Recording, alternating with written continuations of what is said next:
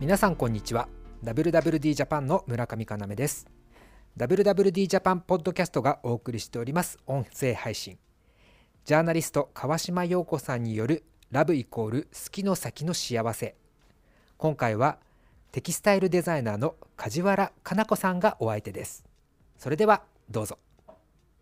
だから愛についてまずは語ってみようと思うんですけど、はかなこさんの愛はうん。おそらくうん。一つは布に向かっているから、うん。今テキスタイルデザイナーとしてこう、はい。い、ろんな産地と取り組んで、いはい。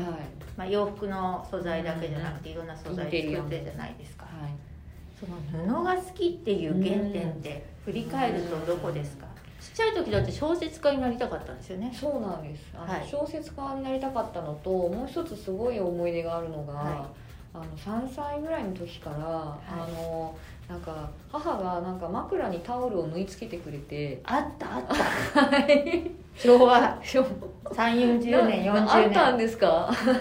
でそれをその触ると寝れるっていうので、えー。あのあなるほど。うんうん。であのぬいぐるみよりもそのタオルの食感がすごい好きででしかも触り尽くしたタオルが好きで洗ったりとかするとカピカピになるやつよりももう触ってふにゃふにゃしてるのが好きで。えじゃあ洗わないで使ってたんだ。うん、いやなんかお母さんあの母が洗うんだけどあの洗って嫌だ嫌だって言って触ってすぐにあの揉み尽くしていくみたいなあのがありまして。なんかそその幸せ感っていうのは自分の原点の幸せ感にすごいつながっていて。えー。はい。はい、だから今もその生地のまず風合いっていうのはすごい執着心がありまして、その頃にルーツがあるのでははい。と振り返れば思う、うん、幸せの原点に食感っていうのがあったって綺いうのは。麗すぎるいい話ですね。ないですか？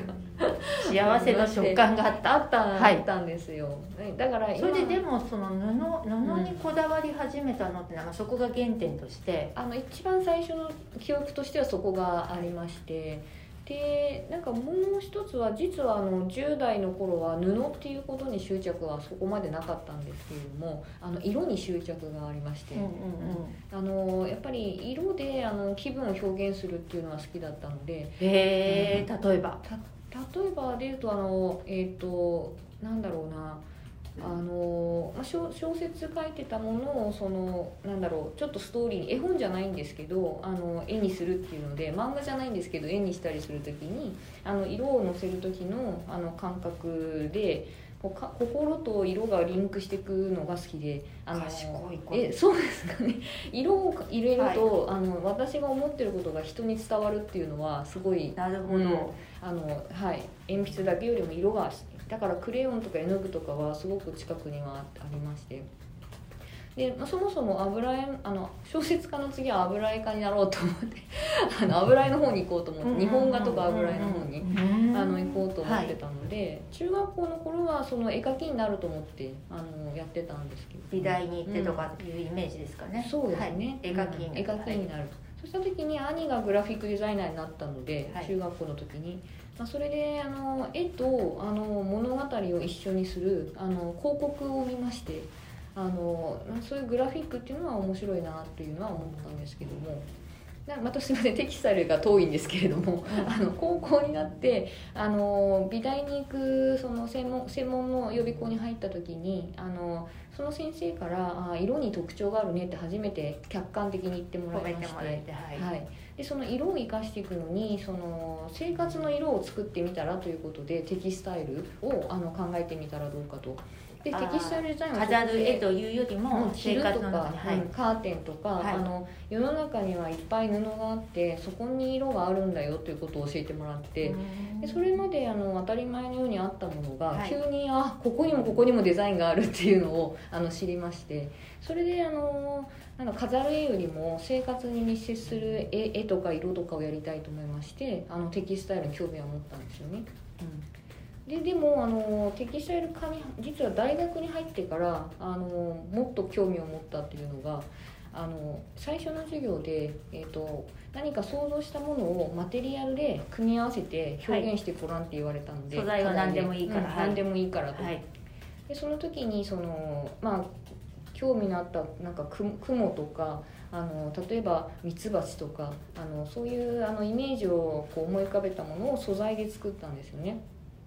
そそうするとその色色だったあ色で私の気持ちが表現してたのが今度マテリアルで立体感になりあの食感も合わさってうん。色と食感とあの立体感が合わさってあの物体になりましてああのーそれ楽しかった。すごい楽しかったんですよ。想像してマテリアルにするというか、はいそれであのテキスタイルっていうのはその素材感っていうのがあるんだというのがあのそこでリンクしまして、うん。あのすっかりハマっていったような 感じでもあれですよね、うん。ご出身が札幌市で、はい。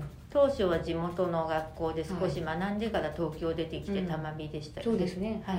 うん。そうなんです。それはやっぱりどうして最初は地元でやって、はい。わざわざ玉美で高い授業料を払ってるですよね。あのまあなんかあの、まあ、北海道の中でやあのもちろんこう成長していける道もあったと思うんですけれども、あのえー、と専門的なやっぱりこうなんか教えというか教育っていうのがまだ整っていないないんじゃないかなというそのテキスタイルの専門の学校っていうのがなかったっていうのもありましてあの何かその色とか生活に通じるようなデザイン性を学んででしかもあの学ぶだけじゃなくて職業にしたいと思っていたので。あの北海道から見ると東京とか京都って本州っていうんですけれどもあの本州で学びたいみたいな、あのものがあったのと、はい。でまあ、兄があの地元の専門学校からグラフィックデザイナーになってたんですけれども、まあ、やっぱり仕事の幅は狭いよっていうのは聞いてたので。なるほど、はい、あのやっぱりあの専門的な学びを経てあのなんでしょうある程度その社会の中で立っていけるようなデザイナーになりたいというのがわ割と若い頃からこう環環境のおかげで感じることができまして賢いですはい。ご両親の反対とかなかったんですか、あご両東京に出ていくことに対して、両親。はね両親はもう大反対で。えーやっぱり。あのはい。あの、まあ、3人兄弟の末っ子で、はい。まあ、女一人だったんで、えーあのまあ、無理なことはししない方がいいっていうのであの基本的にデザイナーっていうのは厳しいあの身体能力としても大変忙しいしあの精神的にもやっぱり締め切りとかも多いので大変だからあのできるだけそのデザインの職じゃなくてあの近近所のもう短大に行って 卒業して 幸せにやりなさい。そう幸せに暮らしなさいっていう考えだったんであのできるだけその美術の道に進まないでほしいっていうのとあの北海道に出ないでほしいっていうことは言われ続けましてあのかなり大反対でなんか勉強したいって言っても本当教科書買ってきて勉強しようとしたら捨てられちゃったぐらい、あの大反対だった。大反対で大学行くの大反対みたいなあの状態だったんですよ。はい。うん。だって学費とかも含めどうやって説得したんですか、あのまあなんか当時考えていて、まあ、なんか学費もあの、じえー、と自分で何とかできるできないかなとは思いまして。でそもそも東京に受験行くのにお金かかるんですよ、そうですね。はい、泊まりもあるし。飛行機も飛行機もあるし、はい。だから受験費用すらなかったので、うんあのまあ、どこまでここで 話していいか分かりませんがいやあの話して話しちゃっていいですか、はい。あのまあ、当時実際にきあの札幌の短短大に入ったんですけれどもやっぱりあのテキスタイルデザイナーになる夢が諦めきれずいもう1年で短大は退あの退学して勝手に。あ勝手に中はい。退,、中退しまして、はい。あの親に内緒で。で、まあ、それであの、まあ、非常に怒られたんですけれども。そりゃそうだ あのでも受験をしないと気が済まないと思いまして、まあ、夢は諦めきれないと思って。で1年頑張ってみようと思って。ただあの必要だった資金をまず貯めなきゃと思いましてあの小樽と小樽とあの京都の舞鶴間を運行しているあのフェリーにあの乗り込んででそこで働けるという職業がありましてでそれ住み込みなんですよ。で三食付き。はい、は3食付き住み込みで,、はいでそれであのそこであの、えー、と数ヶ月働いてあのある程度のまとまった金額をあの、えー、と当時そうですね5ヶ月ぐらいそこで働いて、はい。あのまとめて金額を、ははい。い、でそれからあの、えー、と受験前の予備校でもう一回訓練し直して、そのおと整えて、はい、予備校代とあの、えーとそうですね飛行機代と宿泊代と受験費を全部それで使って、で大学に入ってしまえばもうその東京で働きながらしあの勉強するとか新聞配達かなとかあのいろいろ方法はあるとは思ってましてあのなんだろう入るまでがまず勝負だっていうところで受かるまで受かるまでが。それは親御さんも見逃してくれたんですね。あの仕方ないな。それはもう自分のお金だったんでやっぱりもう親も止められない感じですよね。へあのダメだって言われても行くん行くんだみたいな感じ、はい。うんでそれであの、まあ、さあの東京に出ていく時に親にあのです、ね、私の荷物をもうちょっと持ってもらったんですよ。バス停まで行く時に。その時にその画材道具が最後の受験だから全部持ってこうと思ってあの全部スーツケース入れて持ったらめちゃめちゃ重くて。でそのスーツケースをなんか父が持った時にあーなんかこれは相当な覚悟で行くから入ったら出さなきゃいけないんだなって思ったらしくて。いい話じゃないです。か 親とは偉いですね。親ね本当かわいそうに。いやいやいやそう。申し訳なかったんだけど。まあ誰もがそういうふうな道をくぐってファッション業 なんでファッション業界って反対されるんでしょうね。いやーやっぱり。私も大反対でした。大大反対。うちはなんかなんで大学まで出て水商売みたいなはいはいところにわざわざ就職するんだいいやて言われ私もね水商売って言われたんですよ。田舎だとね。うん。水物って言われて そうそうそうそう。どうなるかわかんないだろうみたいな。なんで嫁に行かないんだみたいな。あ同じです。本当に。でそうやって反発されるとますます愛が強くなるというあかそうなんですよ。絶対言ってやるみたいになりますよそうなんねですよ、うん、いやかなちゃんのでも根性すごいですいやねこれ私本当受かったからなんとかなりましたけど。一生その根性で仕事続けてきてる気がする。そう変わりなく。うん。いやなんかあのでそれをずっと貫いてるのがその布への愛。そうですね。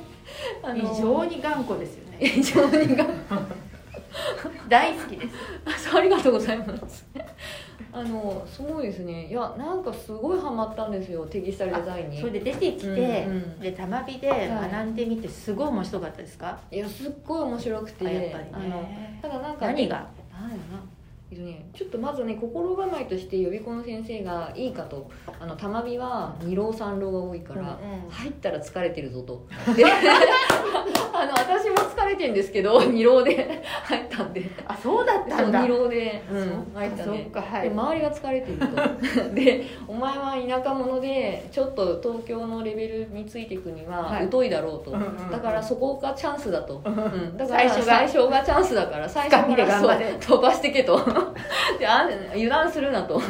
で言われたんですよ。だからもう絶対私は1年目の最初から飛ばすぞと思ってやる気満々で、はい。あの行きまして。はい。ででそこをテキスタイルデザインの面白さにやっぱりやればやるほどハマったわけですよ、はい。真面目にやればやるほど、うんうんうん。そしたら反対にもうすごいスイッチ入っちゃってあの本当朝6時から夜11時ぐらいまで学校でアトリエでずっと。ずっとやっててもう学校が好きで好きで、あの本当泊まりたいと思って、うん。どうしたら泊まれるだろうと。と当然泊まるの禁止なんで。はい。だから本当ゴミ箱の中隠れたりあのプリント台の下隠れたりしながらあの夜に、仕事とか作業して、うん、そう数時間学校で寝て寝てまたやる。っていうかあとへえ夜夜な夜なおるのがすごい楽しくってで電気消えてるんですよ。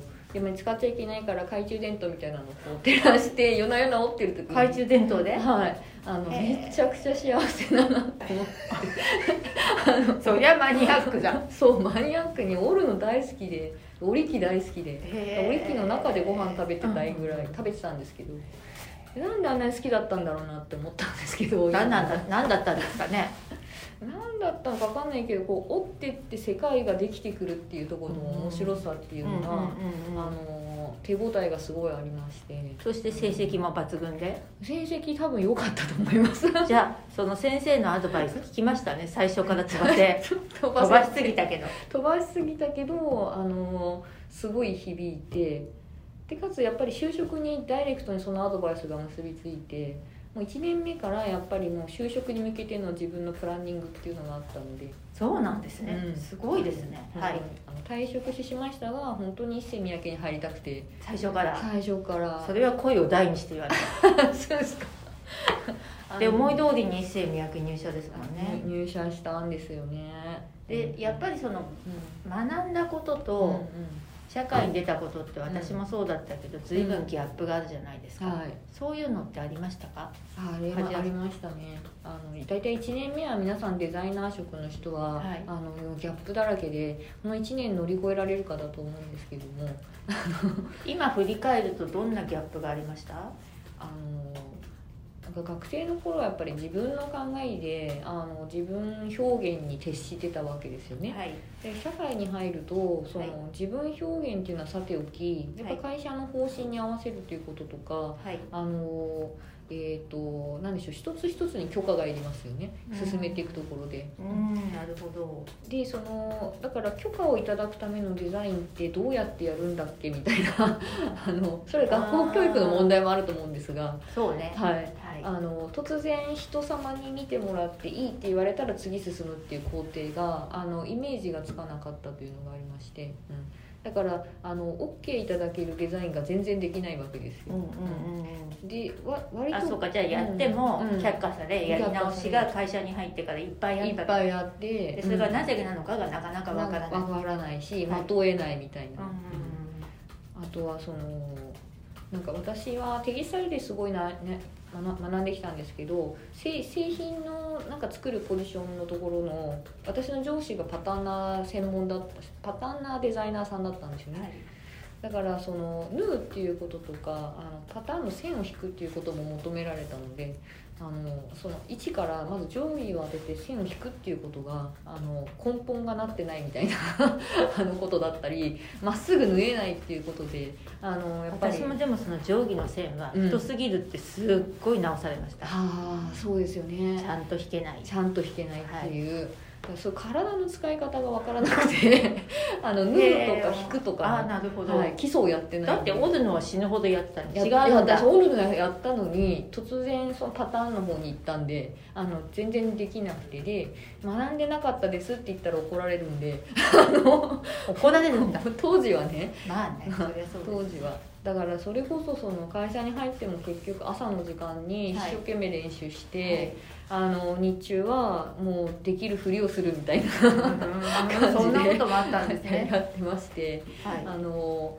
あのなんか社会常識がやっぱ学校で育ってなかったのも結構痛手だったなと思いましてあのあんまりアルバイトをたくさんやってなかったんですよ。ああのの美大の人たちって、はい。私もまあ玉美で教えたことが何年かあったんですけど、うんすごく一生懸命勉強するのはい。いとこなんだけど、うん。もう閉じた世界にいるから、うん。そんな余裕もないしそうなんですよ。社会に触れないまま社会に出ちゃうんですよね、そうなんですよ。だからもうちょっとビジネスと接点を持つとか、違うところと接点を持つカリキュラムが増えるといいなってすごい思いました、ああそうですね。うんまさにあのな課題が忙しかったんであんまバイトにをたくさん入れなかったんですよ、はい。まあ親も補助してくれたっていうのもあって。そっか。はい。あとあれですよね。はい美しいものを作りなさいとか、うん他にないものを作りなさいって教育はあるんですけど、うんはい誰のためにうん。何を作るかって教育はないんですよね、あそうなんですよ。そこが欠けていて。それものすごい大きな欠落だと思うんですよね、そうなんです。はい。それが社会に出てはい。1年目は分かんないわけですよ、そそうかそのまだ分かんなくて、うんで自分のアイデンティティはどこに行ったんだろうみたいなことでこう悩んではい。今もそのデザイナーでちょっとうつ鬱になってしまったりちょっとこの社会社会が怖くなってしまう人って多分そこがそこの教育があのサポートがないからだと思うんですけどなるほどね。デザインが自分表現だけじゃない役目がありますよってことが教えられてないと思うんですけれども、つまりそのアートとデザインの違いがはい。シンプルに伝わってない気はするんですよそうなね、んですよね、はい。うん、だからそこそそこがあのえっ、と多分さ3年間ぐらい働かないとわからないんじゃないかなと思うんでまあですけれども、もそうか。も 企業に入って3年ぐらいいるとね ね。社会との関わりってちょっと見えてきますもんね。そうですね。それは一年あすいませんなんかちょっと。いえいえ。あのそそれがあのななんていうかねちゃんと分かっていくのに時間がかかったのが一番苦しみましたけど、うんでもその後またあれですよね、うん。ロイヤルカレッジ・オブ・アートにはい、はい留学していてものすごく貧乏な生活を送った話を聞いて私はびっくりしたんですけど。あのもうなんかロイヤルカレッジオブアートって玉美人玉美玉美の2倍ぐらい高いんですよ。そうですよね、うん。とんでもないとん高いでもなく高くて、でもあのまあいろいろあってそこに留学することになったっていう。それもまあ決めちゃったんですね、うんもちろんその才能があったからはいそういう道も開かれたけど、はい。行くと決め行て、くと決めてあのまああので試験を受けて、まあ、合格をいただいたからあのと投影したんですけれどもで2年間の資金を持って行ったんですけれどもあの、えー、と RCA があの入学の手続きに行ったら「いやもうなんか合格届間違って送っちゃったと」うんあなた落ちてますよ」っていうのをあのそうだったんですか？そうなんですよ。あれ言ってなかっ聞いたか？ら落ちてた？た落ちてたんですどうしたんだっけ？いやそれであのすっごい交渉したけど入れてもらえなくて。で来年受けに来てねって言われたんであの日本電話して家族にあの「ちょっと落ちちゃったんだけどお金ないしどうしようか」1年滞在するでももう帰ってきたら立ち二度と立ち上がれないからうんうん。いた方がいいよっていうので親が？あのそ当時旦那がああの、はい、結婚してから言ってたんでパートナーはい。すあごい。の玉美の教授も、はい。あのえーとえー、とすぐに来てくださってあのロンドンまで来てくれたんですよ、うん、であのホテルでもう人生いろいろだからこんなことはあるかもしれないけど挫折しないで頑張れと。1年間頑張ればいいっていう話でで何が足りないって英語の点数が足りなかったんですよ、うんうんうん。であの RCA がやっぱあのすぐに即戦力で必要だから英語は、うん、今の時点で入ってもダメみたいな。だから英語やんなさいってうんいう。うんうんうんでえ1年間、うんもうデザイン全部捨てて語学学校で朝昼晩全部語学学校に行きただはい。問題はあの滞在費がなかったので、はいあのーそうだそう聞きましたそうそう。ぜひ話して。くださ言っていいのかな？だけどあのいいいんです。言ってください。いいんです。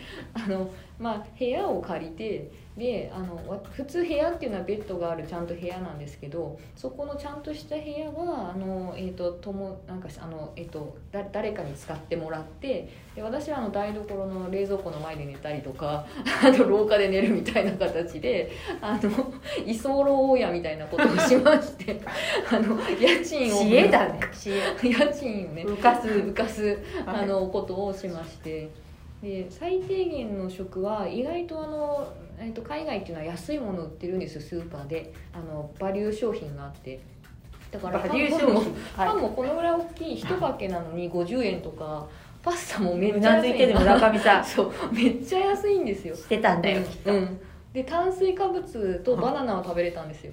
安くて、うん、でそれでいつもあのなんかパンとかパスタとかだけこう食べて わかる。よく病気にならずにね本当なんかでもすごい太っちゃってそこで。あの言ってましたね、うん、あの帰ってきたら旦那に空港でなんか見つけてもらえないぐらいなんか変わって変わっちゃって。それで RCA もすごい忙しいからあの料理する暇ないんで、はい。が学食で食べようとするんですけど、すごい高いんですよ学食が。一番安いのが芋なんですよポテト。フライドポテト。フライドポテト、はい。でフライドポテトがもういつもお昼パンパンか食パンかフライドポテトかみたいな状態で あの偉いね。本当にねあの食べれないし服もほとんど買えなかったんであの北切りスズメみたいな状態で。でも勉強は面白かったですか？勉強は最高に面白くて。あそうですよね。はい。なんかプロジェクトみたいなの RCA でいくつか手掛けたんですよ、はい。うん、だからあの入ってすぐにはい。この、えー、といろんな企業さんがこういうあの課題出してくるよっていうふうに教えていただきまして。でそれを選んであの自分でそれに対してアプローチかけていくようなあの学びの仕方なので。うんうんだ誰も教えてくれないんですけど自分がその、はい、課題に対して向き合ってうんプレゼンして、はい。で通れば商品化していくんですよ。はい。だからフリーランスみたいな感じですよそうねですね、うん。で発想してでその解決のプロセスもちゃんと作り、はいはい。製品化するってこういうことだっていうところまで一貫して考えるんですね。そうなんです。それをこれすごい訓練ですね。そうなんですよ。その訓練を、はい。あのえー、といろんなこ小売りの会社さんだったり、はい、まあ、ファッション車、えー、と百貨店、うんうん。えー、とそれに、えー、とトレンド会社、はい。まあ、いろんな会社さんから来るわけですよ。そのそれはあれなんですか、なんかチャリティーというか応援なんですか、企業がなんか。あ協賛金出すとかあ協のおそらく企業も協賛金を出してくれてるんですが、ちゃんとその商品化にしたりすると,、えーとえー、と賞金がもらえるという賞金というか報酬がもらえたりとか。いいですね。はい、あとあの、えっと、インターンをさせていただけるのであの、えっ、と例えば WGS であのあ WGSN で、はいあのえー、と賞をいただいた時もあのそのトレンド会社さんとの仕事というのをインターンさせていただいてはい。そこに出るサイトに出るテキスタイルをあのなんだろうリサーチしてはい。自分で作って、あのコンセプトをつけてウェブに載せていくようなあのプロセスをあの、はい。やらせていただいたりあの記事を書くとかいうプロセスのこともあの勉強させてもらったりしましたし、まあ、それこそそのイタリアとか、えースペインとかいろんな国に派遣してもらってあの旅費と宿泊費が全部持ってくれる。はい。で工場で学ぶこともできましたし。工場でそうやってうん。現場に行って、はい。直にその自分の考えをはい。職人さんとやり取りするみたいな、今の梶原さんの仕事につながるって、うんそのあたりにあるんですかね。あそうですね。うん。まさにあのそこにありましてあのまあイタリアスペインもすごくあの学んだんですけど、はい。まあ、一番衝撃的で印象に残ったのがあの南アメリカのグアテマラに行った時のあのユニクロでしたよね。えそれはねユニクロじゃなくてイギリスの、はい、えー、とえーインテリアの会社さんだったんですよね、ユニクロさんは中国の工場であの、はい、T シャツを作らせていただきました。グアテマラの何が面白かったですか？えっとグアテマラ行った時に、えーまあ、2ヶ月間時間をいただいて、はい。あのそこのそのグアテマラにある織物工場のあの機械と人と斬新を使って、うんうん。イギリスのインテリア市場に売れるものを提案してくださいっていう課題だったんですよ。面白いですね。はい、で送り込まれていってあの行った場所があの本当信号もなければ、えー、と道端で織物もしてるような人たちもいてで警察はピストルとかも持ってまして、あのすごい国だな。あ銃だ銃だ銃だ銃銃 いえいえ。すごい国だなと。治安もはい。うん治安も良くないと、うん。まあ、その中にポツッとこう織物工場が割と立派にありまして、うん。でそこにい行ったんですけどもあの手手織り手織り機であの人がこう動かすっていう手織り機で人が動かす手織り機で初めて開発をしたので、あの何もかも新鮮だったんですけどもただあの一生懸命働いている人たちがいてでそこにあのなんだろうデザインであの何かを作り出しでそれをそのイギリスにプレゼンして発注が決まればそこにあの、えっと、仕事が入ってくる。でそれによってその人たちはあの栄えていったりあの生活が潤っていったりするというようなあの、まあ、すごく分かりやすくやってる仕事の任務が見えてきたというのがありましてデザインがそこで見えてくる。あそうですね、はい、手応えが手応えがはい。だデザインが自分が存在する役割というのがあの社会に役に立ってるんだなというのがあの分かりやすく感じまして、まあ、それであのな作ったものをイギリスにプレゼンをしてであのあこういう仕事を今後そのなんていうのデザインデザイナーとしてやっていきたいっていうのは思いましてあのただ作るだけじゃなくてあのなんでしょうその作っている人とか工場とかその地域を潤っていくようなあのああその、はい。こう循環を適正に作りたいっていう思いははい。そのあたりからなんですね、はい。そうですね。グアテマラはやっぱり非常に貧しい国だったんですか？あのですねあの、えー、とどこまで貧しいかどうかわからないんですが、は決して都会ではないというあの状態で人はいっぱいいるんですけれども、えー、とであのどこまで貧貧しいかどうかちょっと私も測りきれないんですけれども、まあ、貧しいって言い方が悪かったんですが、うんそすね。うん。その自分たちが作ったものが形になるってことへの喜びはそこで感じたんですか？喜びはあのありました、うん。うん。やっぱりあの皆さんが仕事がもらえるっていう嬉しさうんがあのそこにあったりとか、うん。あのやっぱり何でしょうか。何かが生み出していくところに対してのあの期待感っていうのがあの美しいものを見るっていうよりはやはりビジネスとなっていく期待感っていうのを、うん。あの感じながら一緒に一緒にあの織り機を動かしてくれるとか。うん。あのそういう労労労労働とデザインと成果みたいなのが、うんあのはっきり構図が見えてきましてあのでもそのまだ若いはい20、まあ、20代そうのですね日本人の女性がポツンと行って、うんいきなり職人さんたちとやり取りして、い、きなりスムースにいったんですか？いや全然なんか英語通じるからって派遣されたらスペイン語しか通じなくて スペイン語のちょっとまず本をあの、えっ、とな確確かあったんだあったんでしょうね当時あの見つけて、はい。うん、英語とスペイン語の本を買ってちゃんぽんで。あのあスペイン語と英語の訳してる本を買ってスペイン語で話して。スペイン語で話さなきゃいけなかったんではい。あのなんかもうだいぶ忘れましたけど10ぐらいは数えれたみたいなあのスペイン語で挨拶とあの折り機をじゃあコミュニケーションも大変だったんですね。あもう身振り手振りであのコミュニケーションして、うん、あのただみんななんかすごく笑顔であの興味を持ってやってくれてたのであそうですか。そういう面ではあのになんか人といて怖いとか辛いとかいうのはなかったんですけれども、うん。まあその仕事があの、うん。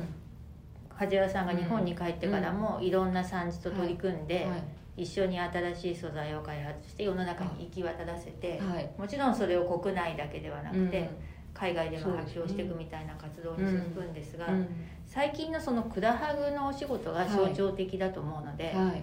オンワードさんと組んだうんクラハグのお話を少し説明してもらえますか、あはいあのまあ、長年その産地のそのテキスタイルをグローバルにあの輸出していくところをあの販路開拓していくことをあのサポートする仕事をしてたんですけれども年々やっぱり旗屋さんがあの、まあ、OEM というか受注するあの発注が減ってきていましてでその中であの発注が来ないなら自分たちで発信しなきゃということであの製品ブランドを作っていくような、あの産地のメーカーさんが増えたんですよね。ファクトリーブランド。ですね、まあそれでみんなあのファクトリーブランドを作って自分たちであの発信始めていて成功していくところも多く見たんですけれどもあのえっ、とまあ、やっぱり産地の工場としては人材が足りないとかあの、えー、と PR 費がかけられないとかあの、えー、となかなか会社の、えー周りのあのなんていうか理解をしてもらえなくてあの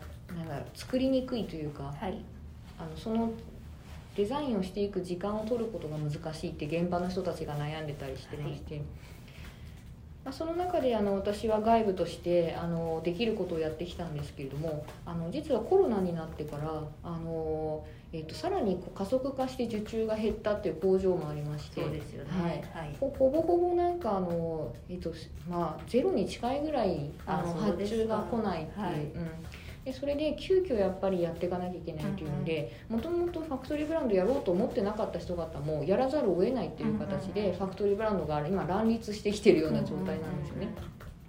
で私にもあの依頼がすごく増えたんですけれどもあの、えー、と自分の力デザインの力だけではあの発信力が乗り越えられなかったり、あのブランディングのデザインのなんか、まあ、ことが間に合わなかったり、かつあのブランド作ったからといって運営の指導しないとみんなそれを使いこなせないっていうのもありますので、根付いていかないというのもありましてあの、えー、と何かこういうその勢いをまとめて市場に伝えていくあのプラットフォームが必要なんじゃないかと思いまして。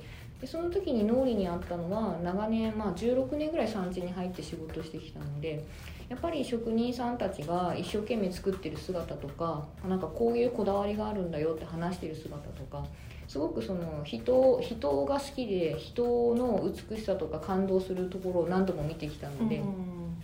やっぱりあの日本全国の人もしくはグローバルの人方に、まあ、日本にこういう人がいるんだよってつなげたい知ってもらいたいっていうのがありましてあの人と人が触れ合うっていうことをあのなんかまずあの第一に紹介したいな、まあ、それであのクラフトマンとハグするっていうキーワードが私の中にありまして人と人。人と人を、はい。職人と人。はい。はい。はい、出会ってもらいたいっていうのが、まあ、そういう架け橋になるようなプラットフォームを作りたいと思ってたところあの、まあ、オンワードホールディングの、えー、と安本社長と出会いがありましてあのお話ししたところやはりあのオンワードさんもそのなんだろう日本のものづくりをもう一度見直してでそしてあの何でしょうかそういうなんか支援ができるような活動をしたい。で新た新たなフェーズに入りたいということだったのであのオンワードクローゼットという EC サイトがありまして、でそこのその多か多様多様なアイデンティティとか多様なそのアイディアブランドテイストのあのブランドが入入って、えーとまあ、前進していくイメージを持たれていたので あの、まあ、そこにあのプラットフォーム EC のプラットフォームを作っていただくという話につながえっとります。クラハグとしてですね。はい、カラーハブとしてで名前もクラフトマンハグということを私が話をよくしていたので、あのクラハグという形であのみんなが読みやすいようにしていこうというのであのプラットフォームの名前も決まっていきましたジョン・ワードさんがそのバッグについてプラットフォームがあるので、そこにアクセスすれば今何ブランドその、うん。いくつぐらいのファクトリーブランドがそこに参加してるんですか、あ現時点であの25ブランドほどあの参加してま25ブランド参加してまして、であの3月になるまでに今あの、えっと、30ブランドほどあの増えていく予定で。すごいですね。はいそれぐらい世の中にはたくさんの、もっと伝えた方がいいブランドがまだまだある。うん。どういうところを伝えることが大事だと思いますか、あのままずそのなんでしょう。物ありきではあるんですけれども、はい。私はやっぱりその作ってる人の精神性とか、うん。なぜそうなったかっていうことをあのお客様消費者の皆さんに知っていただきたいということもありましてあのその経営者とか職員さんの方々がなぜその製品ブランドを作ることになっていったかとかなぜその工場を続けようと思っているのかというあの気持ちを伝えていきたいと思いまして。うんあのジャーナルサイトっていうのを、はい。あの一方で立ち上げています。そういうひあのストーリーを。思いや志をはい。きちんと伝えるってこと、はい。あとこう私はうん。ものづくりの現場取材していてうん。時々思うんですけど、はい。すごい面白いんですよ現場に行くと。はい。で皆さん、ん。自分のことはあんまり語らないけど、うん。もののことってすっごい語るじゃないですか、そうですよね。でも半分ぐらいはうんちょっとどうでもいいって言っちゃ失礼なんですけど、うんうんうん。ものすごいマニアックな話で、うんうん半分ぐらいはきっとエンドユーザーに伝えると、あそういうことだからこれはちょっと高いんだっうん。うんていい話なんですよ、そうですよね、うん。そのあたりが伝わるって大事だなと思いますよ大事ですね意外とその話せる人もいるところはいいんですけどいないところもあって本当にみんな話さない。話せない。それは実は取材に行って、はい。あの見てで、まあ、私も多くの工場を見てきてるので、えー、とこの部分があのすごく特化してますよっていうのを反対にあのお伝えしてそこをひ引き出すっていうことはしていますね。そこの独自性やはい、すごく強みというのを引き出してそれをどう製品に生かすかっていう役割を梶原さんがしてるってことですよね。うんそれってやっぱり外から入ることで気づかされるんでしょうね。あの多分あのそそういう部分はあのうちにいると気づかないことで、はい実はすごい強い部分を持っていたりするっていうのが。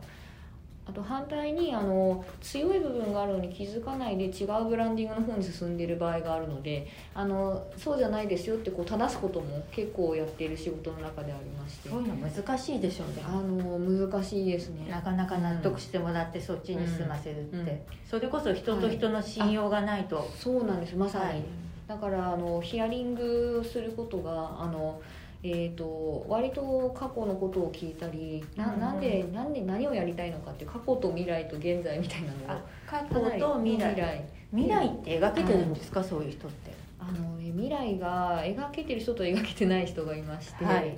あの描けてない人には描いてもらうように、はい。あのこうなんですかねリードしていきますね。ああの、うんこれファクトリーブランド作ってね、はい。な何したいんですか？ね。みたいな。あと会社が最後どうなっていきたいんですか？みたいな。そうねう？ん単にあとすぐ売れすぐ売れるわけじゃないですよって、うん。そうですね。あとそうだそうだ。はい。過去を否定するっていうのがはい。私あまり良くないと思っていて、はい。はいここがこうダメだったからこうしなきゃいけないっていうのは日本人大好きなんですけど、うん。それはいいんです、うん。でもいいところもあったはずなんですよ、うん。過去に。そうですね。そこをもっと磨いていったら、うん。未来は開けるんじゃないかなと思うんですよね。絶対自分がやってきたルートに、うん。あのルーツにヒントがありますので、まあ、そそこを気づいてもらうとか見つけてあげる見つけてあげるというかあのなんだろうなあのつかむつかむっていうのがあの私もなんかいろんな経験してきたんであのその経験の中で あのここだってつかめるっていうあの自信みたいなものはうん力は多分あのあの磨いてきたかなとは思いますので。海外から見た日本への視点としてここがあのすごいあのな海外から見たらえ引きつけられる視点だとか、そういうそういうのをこう掴んでつなぎ合わせてあの見てもらうみたいなことをやってはいますねどういう瞬間が一番嬉しいですか？そういう苦労が多い手のかかる仕事を重ねてきて、そうですよね。ああのねじ実はね本当笑顔ってキーワードなんですけれども、笑顔笑顔はい。で実はちょっとさっきの話に戻るんですが、はい。あの経営者の皆様が、はい。えー将来どうしたいですか？ってはい聞くと、ほとんどがあの、えーと使ってくださる人の笑顔を見たいって言うんですよ。へえ、いい話です。はい。はい。あのそれは工場だと誰が使ってくれて誰が喜んでるか分かんないけど作ってると今まで。そうですね。はい、で今までは受注があってそれをただ作ってきたけど今受注ない中であの要はオーダーない中で自分たちが作っていく意味を知りたいみたいなことを言うんですよ。まあそりゃそうだ、うん。はい。働く意味ですね。そうですね、はい。だから工場を運営しなきゃいけない他にこう作っててなんか役に立ってるのかなって思うらしいんですよね。なのであの消費者とお会いしたいお客様とお会いしたい使う人と会ってその人の声を聞きたいっていうのをすごく言われていまして。であのでそういう方々すごい不安に思いながらやってるんですけれどもあの1枚売れましたよって言うとすごい笑顔になるんですよね。あのでへあーなんかあの、えー、と喜んでくれる人がいたみたいなあのでそれで少しずつ自信を持っていくんだなと思うんですけれども、やっぱりその瞬間が、まあ、し非常に私はまあやりがいがあって。一緒にいて、はい。そりゃそうですよねだからいつも関わる人がとにかく笑顔になってくれるようにあの全力でやろうって思うんですよね。女神様のような 仕事ですね。いやでもあのもちろんそれが美しく全てができるわけではないのではい。あの本当にあのごめんなさいって思うことも多くて。あと時間かかることでもありますよね、はい今のお話だと。そうなんです。作ったからすぐ大ヒットなんてないじゃないですか、いないんで世の中そんな甘くないですよね、はい、どうその持久力を持って、あのずっとその気持ちをなんかモチベーションを高められるかというところがあのありまして、ぜひあのオンワードさんもは短期で見ないで、い、うん、この企画は中長期で見て、はい。答えてほしいと思いますよね。そうですね、はい、本当に。すごい日本にとって大事な活動だといや思うので。ーやっぱ今年はこの活動はすごく重要だと思います。はい。あの本当に5年後に10年後に、うん。今物が作れる日本が当たり前に残ってると、あの皆さんに思わないでいただきたいなと思うのがもう本当にものづくりができなくなる終焉を迎えているというあふうにそんなに差し迫ってきてますか、差し迫ってきていまして、はい。一番の問題が高齢化なので、はい。うん、やっぱりものづくりの力を持った人方がもう70後半80とかになってきてるんですよね、うん、その時の5年後10年後にどこまで続くか。でそれが検証されてない下に引き継がれてないという現状なので。つまり若い人がそういう仕事にあまり興味や希望を抱いてないってことですよね、そうですね。あのもしくは希望を抱くんだけど現実とは違ったというので、うん。うんうんあのやっぱりあの辞めていく方も多いと伺っていますね。産地の問題としては。だからでも産地で働く最もここがいいところって何だ、さっきのお話かな、うん。いいものがいいものができてっていうか、うん。そういうものが使ってもらえる。うん、そうですね。産地ではうんそうですね。あのまあ私にとっての視点で言うとあの良いもののかけらが見つけられるんですよ、工場に行くと、でそれはまだあのあのなんだろう東京のお店とかに並んでキラキラ輝くような美しいものではないんですけれども、良くなる可能性があるものというのがまず見つけられるので私は工場に行くのが好きなんですがでそれをあの職人さんと一緒に話し合いながらあのこうやったら作りやすいとかあのもっとここまでだったらややってこなかったけどやれるかもという話し合いができてそこがすごく楽しい部分でもありますね。だから先を作る時にあれですよねそのはい先を伸ばすって今おっしゃったけど、うん。もうちょっとこうやったらってところに、うんうんうんいかに踏み込んでやってみるかって大事ですよそうでね。すね。はい、それがもう本当に職人さんが寝れなくなるまで苦しむ言い方じゃなくて いいんじゃないねでもここまでやるかなみたいな。ここまでできるかなみたいなただでもきっと職人さんって最初は、うん最初は嫌がるんでしょうけど、やってみてできてくると面白がりませんすかごい喜びますし。そうですよね。うん。もう自分の自分がやったことだみたいな。手柄が。俺の手柄だ。いいですよねでもそれでもそうがあのうん。あのその姿を見てるのもすごくやりがいを感じますね、うん。なんか本当に梶原さんは一貫して、はいはい。そのうんものづくりが好きだしもともとはその布のデザインから入ってらっしゃるんですけど、一貫してこう骨身を惜しまずそういう地方のために頑張っているので、うん。はい私は勝手にずっと応援してるんですけど、これからもずっとそれを続けていくんですか？あのはい。あの死ぬまで。私あの そうですね。あの、まあ、どこかであの世の中にねあのお邪魔になる時があるとは思ってるのであの できる限りとは思ってますけれども、まあ、あのでももうもうお役目がいいですよって言われるあの時に時を経た経た後はあのまあそうですね。あの今度はなんか後世の人方のためになんかいろんなあのやっておきたかった布作りというのをやっていこうと思ってまして布を布を残しておきたいっていう思いがあるんですよね。プロダクトとしての布を。そうなんです。へえあそうなんですか、はい、現状はあの、はい。け経済のためにやってる仕事が多いので、うんうんうんやはりあの価格の相場の中で、うんうんうん。あのストップをかけてることとか、うんうん。知ってるんだけどできない技術っていうのがあるんですよ。はい。でなんかなんか私たちテキスタイルデザイナーにとっては生地ですごくいいものを見るとご飯が食べられるあご飯が美味しくなるぐらいの感じでおかずみたいに。そうなんだ。そうなん偏愛ですこれでねやっぱり。これでご飯が食べられるみたいな感じの。嬉しさがあるんですね。あの嬉しさはい。がすごくあるんですけど、でもほとんどが価格が合わなくて諦めていくことが多いんですよね。だからあの将来思う存分あのいいと、うん、いいと思ったやつを作ってっていうのは想像の中でしかないんでそれはでああやってああやって作ったらすごいいいものできるだろうってアイデアだけはいっぱい溜まってまして。でそれをそのはい、あの後世の日本にあの記録として残しておきたいなって思いがありまして。記録。はい、あパのトロンがつくといいですね。ありがとうございます。いや素敵なお話です。はい、はいだから本当にあのこれだけの価価格の価値があるあのテキスタイルというのが本当は作れるんだよっていうことがあのあそれも工場と組んでがっつりやるってことですね。はい。であのこう出し切ってあのこの世を去りたいみたいな。あのね 出し切れないと。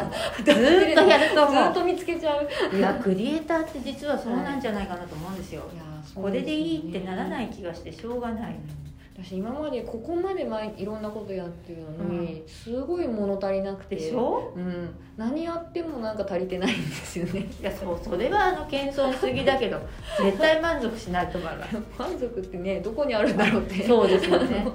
貧乏症ですよねお互いに。そうですね。あるんですけどこの調子であの応援していきたいと思います。今後も応援してます。皆さんも応援してください。ありがとうございました。ありがとうございました